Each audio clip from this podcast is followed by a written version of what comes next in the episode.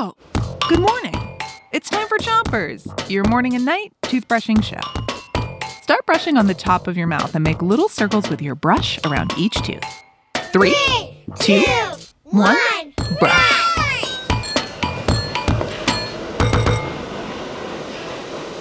It's Sounds Week, and today we're playing What's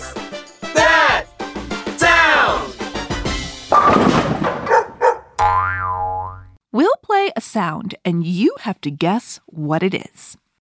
Here's your first one. Hmm, what was that? Here it is one more time. So, what's that sound? Shout it out. An alarm clock. Switch your brushing to the other side of the top of your mouth, then brush all the way to the back. Your alarm clock might have a different sound, like this, or like this. All right, all right, all right, we get the idea. An alarm clock is a normal clock that you can set up to make a sound at a certain time.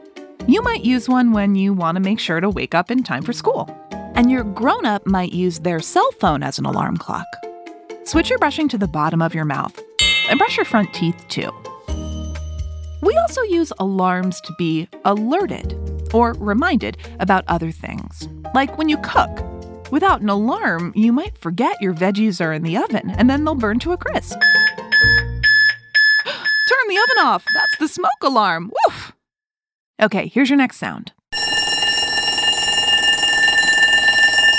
Hmm, what was that? Sounds a little like an alarm clock, but you don't have one in your house. Here it is one more time. Switch your brushing to the other side of the bottom of your mouth, but don't brush too hard. So, what's that sound? Shout it out. A school bell. School bells ring to tell us when activities begin and end. The first bell of the day tells you that it's time to get to work. You might prefer the bell that tells you it's time for lunch. Yum! The last bell of the day tells you it's the end of your school day. Yay!